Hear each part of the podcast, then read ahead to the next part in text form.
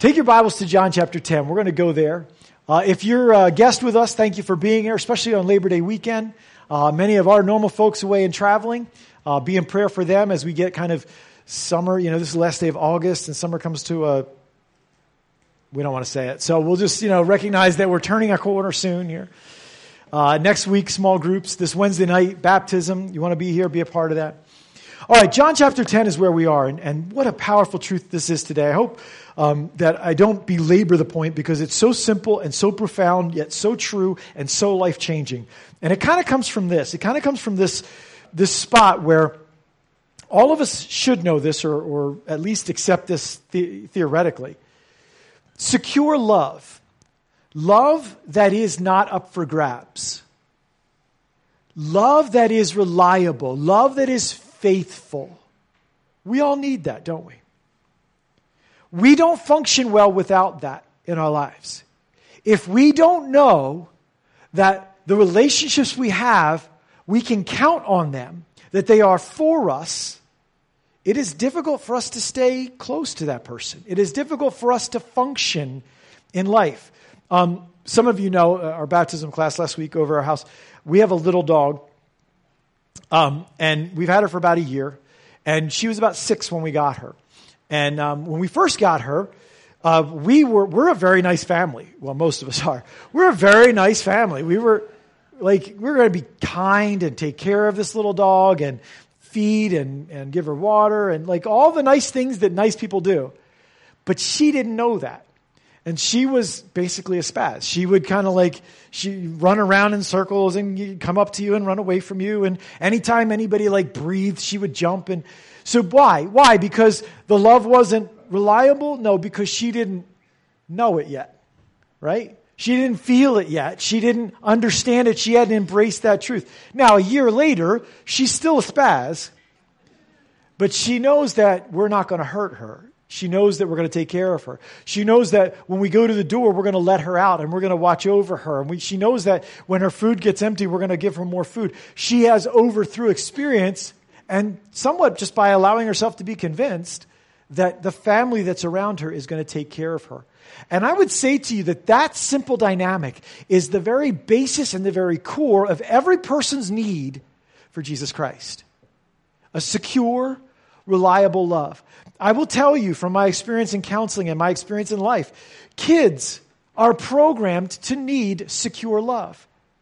If they, whether they are right or wrong, if they feel like their parents do not have time for them, do not have attention for them, or even worse, their parents are abusive towards them, that is a scar on their soul that is that feels over, like you can't overcome it. That is a huge wound inside of them because secure love is a need that is hardwired into us. Now, I'm not talking about making your kids feel happy. That's when I say secure love, I'm not talking about making your kids feel happy. In our world today, being loved is essentially equated to that toddler's way of thinking, which says, well, if you loved me, you would, right? It's like the emotional terrorism that three-year-olds do on you, right? Like, well, I want a cookie. Well, you can't have a cookie. Well, you don't love me, and I don't love you. You know what the proper response to your children is? Stop lying. Like, don't believe that. Don't buy into that garbage. Like, this, we're not on the three-year-old level here, okay? But if a child feels like the, you're not there for them. You don't have attention for them, appreciation for them. You don't like them. If they feel like they are thus just there to be manipulated or pressured, or they feel rejected, somewhere, somehow, they are going to be on an, a lifelong journey to find someone to accept them loud enough to overcome that gaping hole in their soul. Marriage is the same way. We are designed to connect with a secure, reliable, faithful love, to know that love, to live in that love, to accept that love. That's why when you get married, you make suggestions to one another, right? You write down a, you know, a to-do list when you get married. No, you make vows to each other. How many times have you made a vow in your life? I mean, a real vow. I mean, that's a big deal, right? You're making a solemn promise, a covenant before God. Marriage is designed to be built around love that is reliable and secure. You can count on it. And in the vows that you say, it's kind of like this. I don't care if the sky falls, if the sun, sun stops shining, if the earth opens up and swallows everything. I don't care what happens. As long as you and I are here, it's me and you. That's kind of what the marriage vows are. We say it really nice, better and worse and richer and poorer and sickness. But that's what we're saying. No matter what happens, as long as it's up to me, I promise you before God, it's you and me. I'm with you. I'm for you. You can rely on me. And so we're going to look at what Jesus has to say about that today uh, in John chapter ten. And we're going to start at verse twenty-two. We're going to get down just to twenty-nine. So we're not going to take a large chunk today. But what Jesus is doing is he's answering a challenge from some religious leaders. And in answering their challenge, he speaks some of the most powerful words that have ever been spoken. It is the answer to the heart of someone who has failed in love and someone who has been failed in love. Maybe you are a mess because you haven't lived out what was in your soul, the person you wanted to be. And you reject yourself. Or maybe someone who should have embraced you pushed you away instead. Maybe lots of people. It is the deeper answer to why that longing is inside of us in the first place. So, if you're carrying a wound that comes from this spot, what was supposed to be secure love turned out not to be. What was supposed to be a place of healing became a place of deep wounding. What I would do is invite you today to accept and believe what Jesus says in these verses that we're going to read. Powerful, life-changing truth. If you are living like a reject, this is for you. And if you are living like you don't belong to anybody, this is for you. What Jesus has to say to you today is healing for your soul. So start with me at verse twenty-two, down to verse twenty-six. Here's what it says. Then came the Feast of Dedication at Jerusalem. It was winter, and Jesus was in the temple area, walking in Solomon's colonnade. The Jews gathered around him, saying, "How long will you keep us in suspense? If you are the Christ, tell us plainly." Jesus answered, "I did tell you, but you did do not believe. The miracles I do in my Father's name speak for me, but you do not believe because you are not my sheep." All right, so let's set the scene here. Um, it starts off by talking about the Feast of Dedication. Now, the Feast of Dedication is a very unique feast in Jewish culture. It is, you all know the Feast of Dedication. You all hear about it every single year. It is known today as Hanukkah. Okay, it is that is the Feast of Dedication. What happened, a little bit of the background of the Feast of Dedication, and it's interesting that this is connected to this particular interchange, and I hope, hope it makes sense why as we go through this. This was an unusual feast that they celebrated because it was not an Old Testament feast. Most of the feasts that Israel celebrated, you can go back to Exodus and Leviticus and Deuteronomy, and you can read where God said, this is a feast that you're going to celebrate every year, the Feast of Tabernacles and Passover and Pentecost and feasts that, that he said, you're going to remember what I've done for you. The Feast of Dedication was from about one sixty-seven, one sixty-four B C. And it was around an event with a, a Syrian king nam- named Antiochus Epiphanes, who tried to force the people of Israel to worship the god Zeus. He tried to force them into being Greek, basically. And what he did is he came, they, they had tried to revolt Uh, because they thought he was dead. And so he came with his armies and he crushed Israel. I think the book of Maccabees says like eighty thousand people died in the space of like a week. Under his, he was like not messing around. They were going to rebel against him. He said, no way. And so he decided that what the answer to this rebellion and this problem was, is to take away their ability to worship their God. So what he did is he went into their temple and he dedicated their temple to the god Zeus. He did it by sacrificing a pig on their altar, which was like unbelievably uh, desecration to their temple. And he said, you can't observe the Sabbath and you can't pray to God and you can't circumcise your children. All kinds of atrocities by this king trying to wipe out the God of Israel. And what happened is a group of faithful Jews rebelled against this under the man named Maccabees, a general. They retook Jerusalem and they rededicated the temple to God. And this feast of dedication celebrates that victory and the fact that God had delivered them from this awful enemy. And now they, over eight days, they celebrated, they held a feast. They burned lights in the temple for seven, for eight days. And that feast of lights, the feast of dedication, known as Hanukkah, is still celebrated today in the winter, just like it says. And so at this time, as Jesus is standing there, and there's, they're in the middle of this feast of dedication, it's been about two hundred years since that happened, and they're celebrating this moment of victory and deliverance. The Jews are celebrating an event where God's work was done through a man, through a group of men. They saw God's hand in Maccabees and the men who rebelled. They saw evidence because of what came out of it. The temple was rededicated. They were freed from their enemies. Does that make sense? So basically, they have this feast of dedication. They're not applauding Maccabees and the rebels. They're applauding God. That's the concept behind that feast, okay? So now notice what they ask. In this feast at this moment, they say, "How long will you keep us in suspense? If you are the Christ, tell us plainly." Now that could be a good question or a bad question, right? Why are they asking this? Well, they could be asking it to say, well, if you'll just tell us, then we'll believe.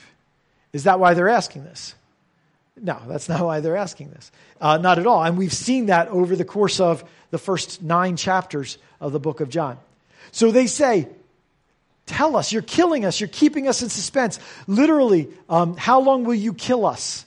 Is, is kind of the, the way that that gets interpreted. How long will you take our life away is the literal ter- translation of how long will you keep us in suspense? You're, you're, you're hanging us by a thread. Tell us plainly, are you the Christ? Are you the Messiah? Are you the promised one? Now, their debate is, and they've said in, in chapters earlier, if anybody accepts Jesus as the Christ, as the Messiah, as the promised one, they will be put out of the temple. So there is no uncertainty in Israel what's up for grabs with Jesus here. Is he the Messiah? Is he the Son of God? Is he the Savior or not? That's, that's what it is. And so they come to Jesus here, and even their question tells you that it hasn't been unclear who Jesus claimed to be and who he acted like. He acted like the Christ. And so they come and they say, tell us plainly. What they're saying is, tell us openly, tell us publicly, come right out and say it once and for all. Why are they doing that? Well, they believe that if Jesus will just say it, if he'll just speak it, then they can debate him, they can prove him wrong, or as a backup plan, which turns out to be their plan, they can, if he'll say that he's the Christ, they can take him to the authorities, the Roman authorities, and say, Jesus says he's going to overthrow you. You got to get rid of him. So one way or the other, they're going to try to knock Jesus out by getting him to answer this question, by kind of really, you know, provoking him, by, you know, like, nah, nah, you can't say that you're the Christ, like that kind of a thing. Like, come on, say it. If you're, if you're so big, if you're so strong, just say you're the Christ. What's holding you back? Jesus doesn't fall into the pride and fall into the game that they want to play. Their problem is not a lack of information. Their problem is self-induced, self-inflicted. I would say this to you. If you're struggling with doubt in God, you're struggling with doubt in, in Jesus Christ being someone who offers to save your soul, being real, being who the Bible he claims to be, I understand. It's, it's a difficult thing sometimes to wrestle through that. But you've got to come to a place where you let yourself be convinced by faith that it's true. You have to come to that place. I would ask you, what hope is there in the doubt? Any? Is there? Is that really a, a hope-filled life to keep going down doubt? If you're a believer, you're not exempt from this because guess what? Sometimes you act like, well, will you just tell me that you're here for me? Will you just tell me that you're the Christ, you're the Messiah, you're the Savior? Will you just say it plainly? Will you just make it clear? Will you just show me again so that I can believe you? It's not a lack of information. Your life has been filled with information about who he is, hasn't it? But sometimes we choose to doubt, and we need to just let ourselves be convinced. Just let yourself be convinced about who he is, about what he wants to do. It wasn't a lack of truth. It was a lack of faith. They were not ignorant. As a matter of fact, someone who was ignorant in the last chapter, a blind man who never had any education, he never studied the scriptures, had been healed by Jesus. And when they said, you know, give glory to God, we know this man is a sinner, we don't know where he comes from, the man said to them, well, that's strange. Only God can give, bring somebody who can open the eyes of a blind. How could you not know that he's from God? Like, that's strange. So it's not a lack of information. The information is plain, and that's what Jesus says. I told you, but you didn't believe. Not you didn't know, or not I didn't tell you, but I told you, and you didn't believe. I wonder what promises from God we live not believing. And I wonder what effects that has on our soul and on our life. The promises from God. I told you, but you didn't believe. They already saw and heard what they needed to see, the miracles that Jesus did, just like what they're celebrating, that God had worked through a man to bring deliverance. Now Jesus has been performing miracles. The miracles I do in my Father's name speak for me. The miracles you've seen me do in healing the blind, and he's about to, in the next chapter, raise the dead. They should tell you who I am, just like you're remembering in this feast. That the outcome, that's a godly outcome, proves that God is behind it. Because every good gift comes down from the Father above. But you do not believe. Jesus says, you do not believe because you were not my sheep. They refuse to believe. And Jesus says, he goes back to this picture, because you are not my sheep. And that's kind of the, for the next few verses here as we finish this out, that's where Jesus is. He's in this picture of his sheep. What Jesus says is, my sheep act differently than you. My sheep have a different approach to Jesus, to, to me, to my work, to my words. Your approach is to find some reason to not believe, to find some flaw, to find some gap, to try to look for some way to discredit. Your approach is to push away. But what Jesus says is, I've made it obvious. And so what I'd say to you is this. The greatest threat to each person for Jesus' work in you, the greatest threat for Jesus' work in you is ignoring what he's made obvious. He's put it in front of you, and you've said, no, I'm not going to do that. It's a truth. It's a promise. It's a leading. It's a direction. It's a, it's a clarity about I can't do this or I need to do that, and you just went, no, I'm not going to do that. The greatest threat to what Jesus wants to do in you is ignoring what he has made obvious. They, the sheep don't do that. That's what he's saying. You don't believe because you're not my sheep. You're ignoring because you see, but you refuse to see because you already know what you want. You won't listen. You won't trust. You refuse to believe because believing would mean repentance. Re- believing would mean confession. Believing would mean you have to change your heart. What your life is about, what you're doing, what you're after. You would have to confess that I am the answer to your life, and you refuse to do that because you want to be the answer to your own life. And so I ask you, are you acting like you aren't his, like you're not his sheep?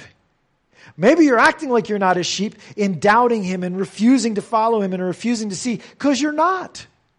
Maybe you've never come to the place where you've put your faith in Jesus Christ and given him your soul and your life. We talked about this in, in our baptism class last week, and on Wednesday night, some folks are going to get up here and give a testimony about a moment in their life, about a time in their life where they said yes, and how God brought that about. This could be your testimony today. He could receive you into his family as his child, as one of his sheep. But maybe you are his sheep. Maybe you've already received him, but you're acting like you're not because you refuse to listen. You refuse to see. What you see is rejection everywhere, even from God. I think God is mad at me. I think God doesn't like me. You doubt his faithfulness. You doubt his goodness. You try to wrestle control away from your shepherd. What a ridiculous picture. If a sheep came out of the pen and said, I'm going to lead today. I'm not following you. I'm going where I want to go. What a ridiculous picture. And yet that's what we do. When we act like we don't know what to do, when we know what to do, we act like we aren't a sheep. So, are you stuck in sin? What should you do? Hmm, I don't know. Are you spiritually floundering? What should you do? You already know. You may not know the whole picture, but you know the next step, don't you? Right? I wonder, should you give to God? Should you serve Him? Should you be faithful to church? Should you teach your kids to love Him? Should you give Him your life? You already know. It's not a lack of information. It's a lack of faith. It's a lack of a choice to decide to follow. Jesus says, my sheep follow me. Look at the next verse. Just a simple one sentence. Jesus sums this whole thing up. Verse twenty-seven.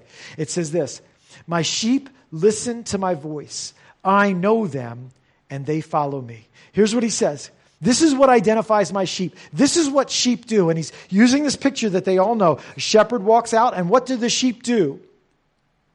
They listen to his voice. First thing he says is that the sheep have ears to hear what the shepherd says. When the shepherd says, come on, it doesn't mean that they have to be looking at him, but they're paying attention to him. And when the shepherd moves, the sheep move along with him. Because they know where the shepherd is, there is care, there is safety. They are assumed to be responding to their shepherd. Not because they're afraid of their shepherd. Very, very important. Not because they're afraid of their shepherd, but because they know their shepherd is reliably for them.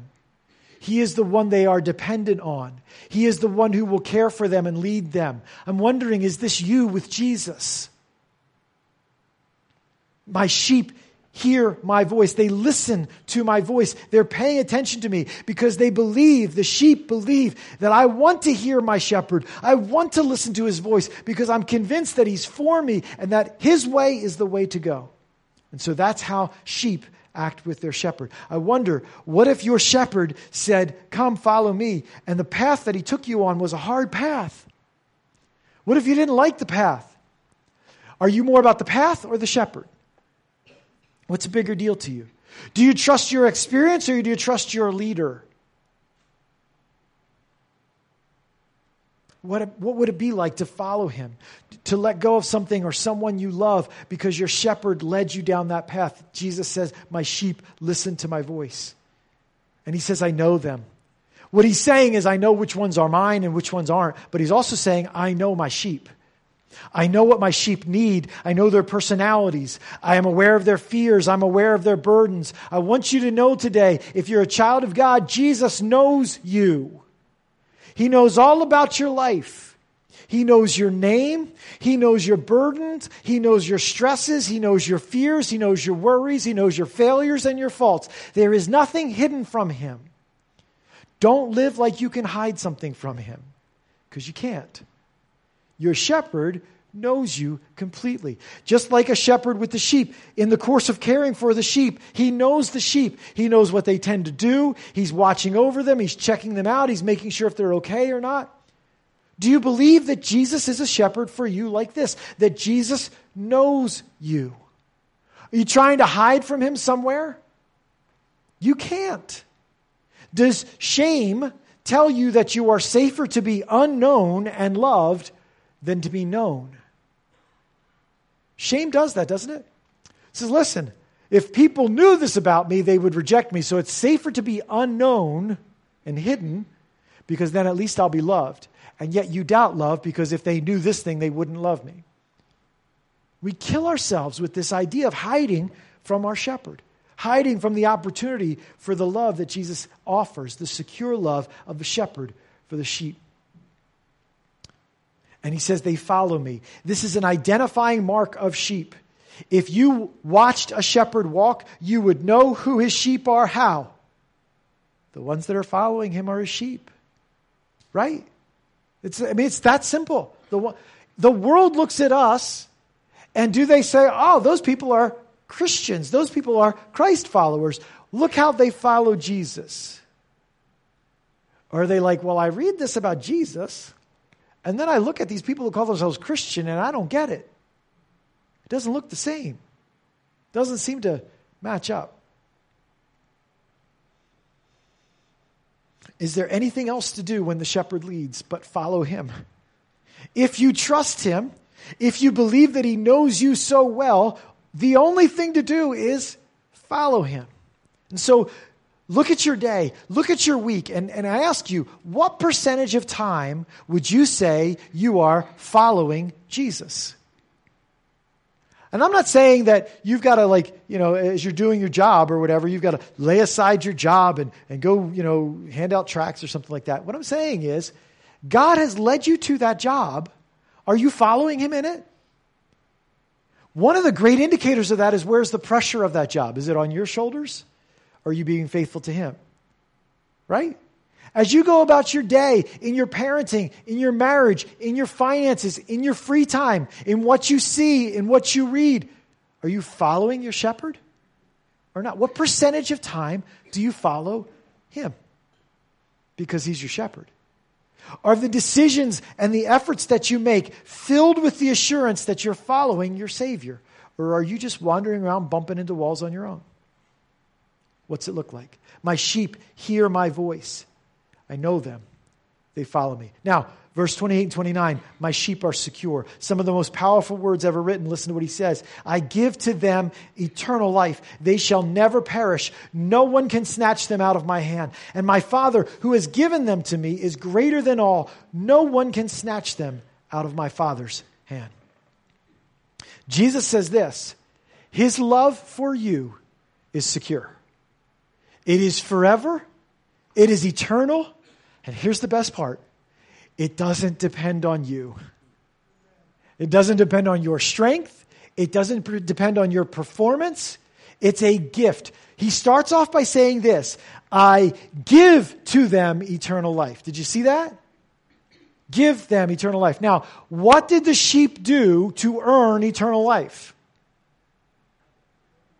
Nothing. He says, because they're my sheep, I give them eternal life. They have this promise. What's he talking about? He's talking about the promise that we read about today, that forever he has conquered death for us, that there is life beyond this life, and that there is life bigger in this life. Just in case you missed it, what he said is, I give them eternal life, and they shall never perish. He kind of doubles it up, just so you can kind of keep up here. What he's saying is, no matter what happens in this life, your forever is sure in the hands of Jesus. If you've placed your trust in him, if you listen to his voice, if you follow him, if you've crossed that line of faith, eternal life is a gift that he gives to his sheep. I give to them eternal life. And what it means is that you are eternally secure. You do not have to go back and get eternal life again. It is yours forever. How do I know that? Well, first of all, he uses the word eternal life. Now, let's say this. Let's say that you can do something bad enough to lose eternal life. So, we'll just do it this week. You, you received eternal life today. And Tuesday, you did this terrible, awful, horrible thing that was big enough to lose eternal life. How long did your eternal life last? Two days. Is that what he called it? Two-day life? No. He makes it a point over and over again, especially in the Gospel of John, calling it everlasting life. And then just to back it up, they will never perish. It doesn't say they will perish if I get really mad at them. If they're awful sheep and they don't know what to do, then they will perish. He doesn't say that, does he? He says when they're my sheep, they get eternal life. And they never perish. You are secure in the hands of Jesus forever if you received Jesus Christ, if you believe. Now, the ones he's talking to haven't. So he's saying, you're different from my sheep. You're the ones who have refused to believe. You have refused to see. And so you don't get this. But my sheep get this. Which side of that line are you on? I give to them eternal life. They will never perish. perish. There is victory over the grave. There is eternal joy and rest with God forever. All the burdens of your life will fade away as the centuries roll by. And you are with him in eternal joy forever. My sheep hear my voice, and I give them eternal life. Who wouldn't want to be his sheep?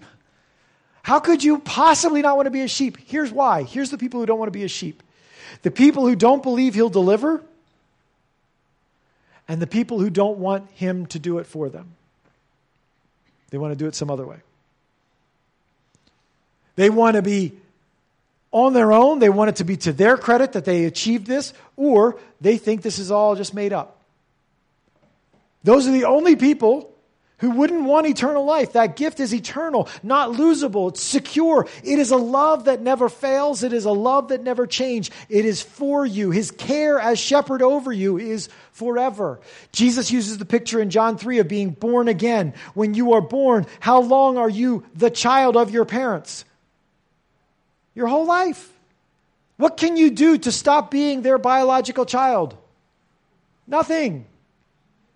That's the idea that Jesus is using there. When you are born to parents, you are theirs. You belong to them.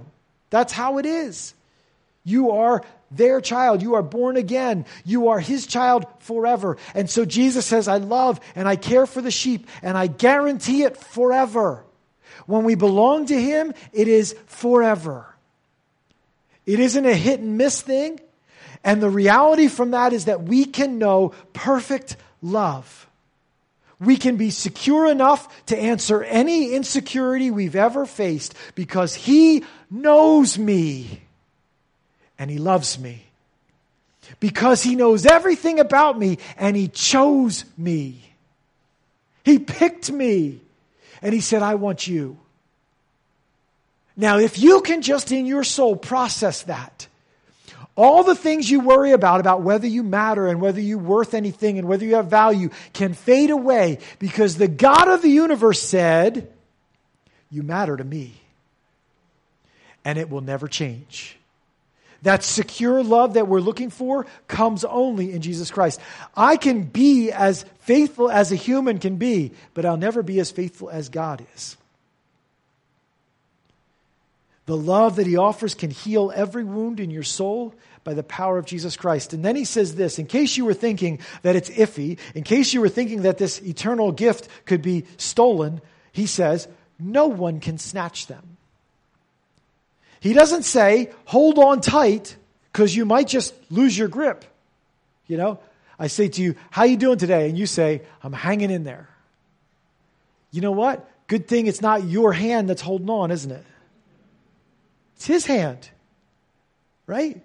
We went out, when the kids were little, we went out in the ocean and we would jump, you know, we'd jump over the waves and all that stuff. I didn't go like, now you better hold on to my hand because you might slip off. What kind of dad would do that? You know, like, oh, you let go. What's wrong with you, kid? What a crummy dad, right? Who held their hand? I did. And I wasn't letting go.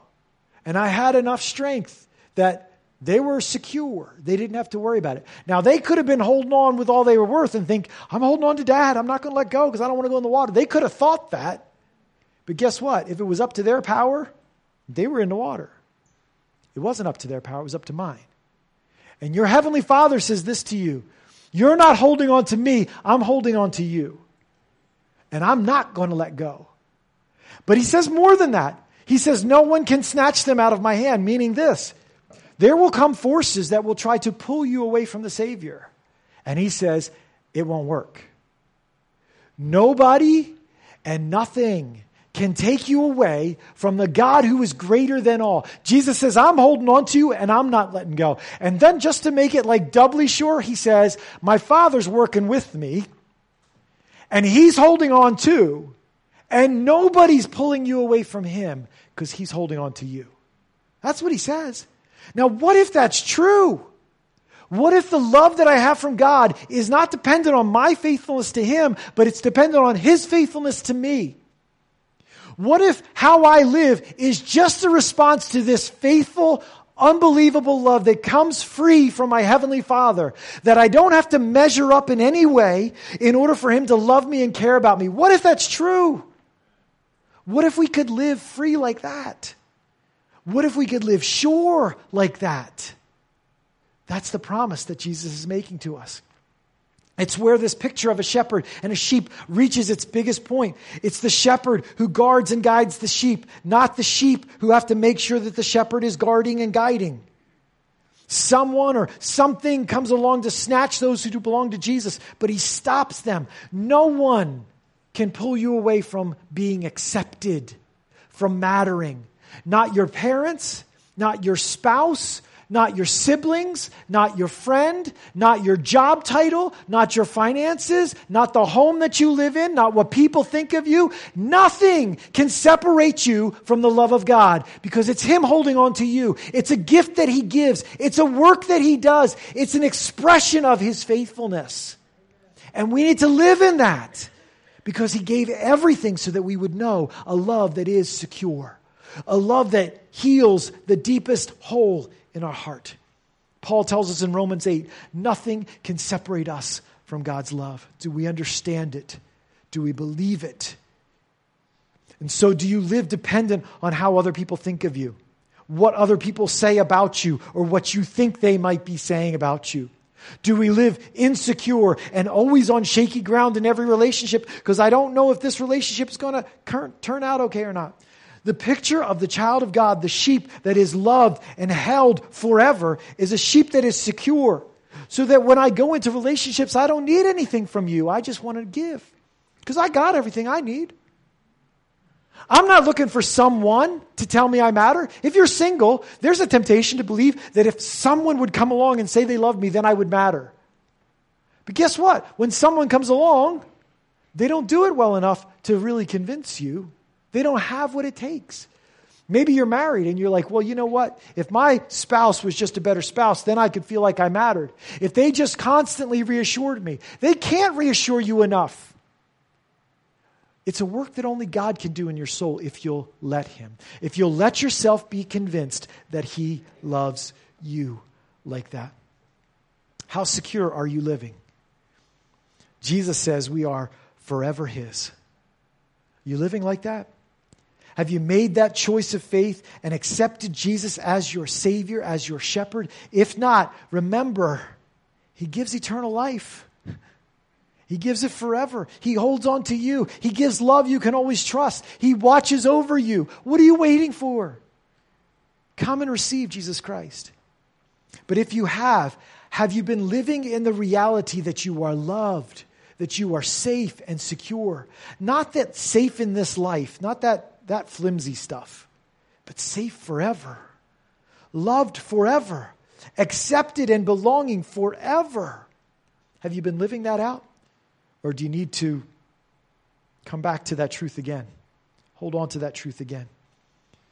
Maybe in your view of yourself, you need to act in faith that His love for you is secure and His love for you is forever. Maybe you just need to start living like you belong to Him today.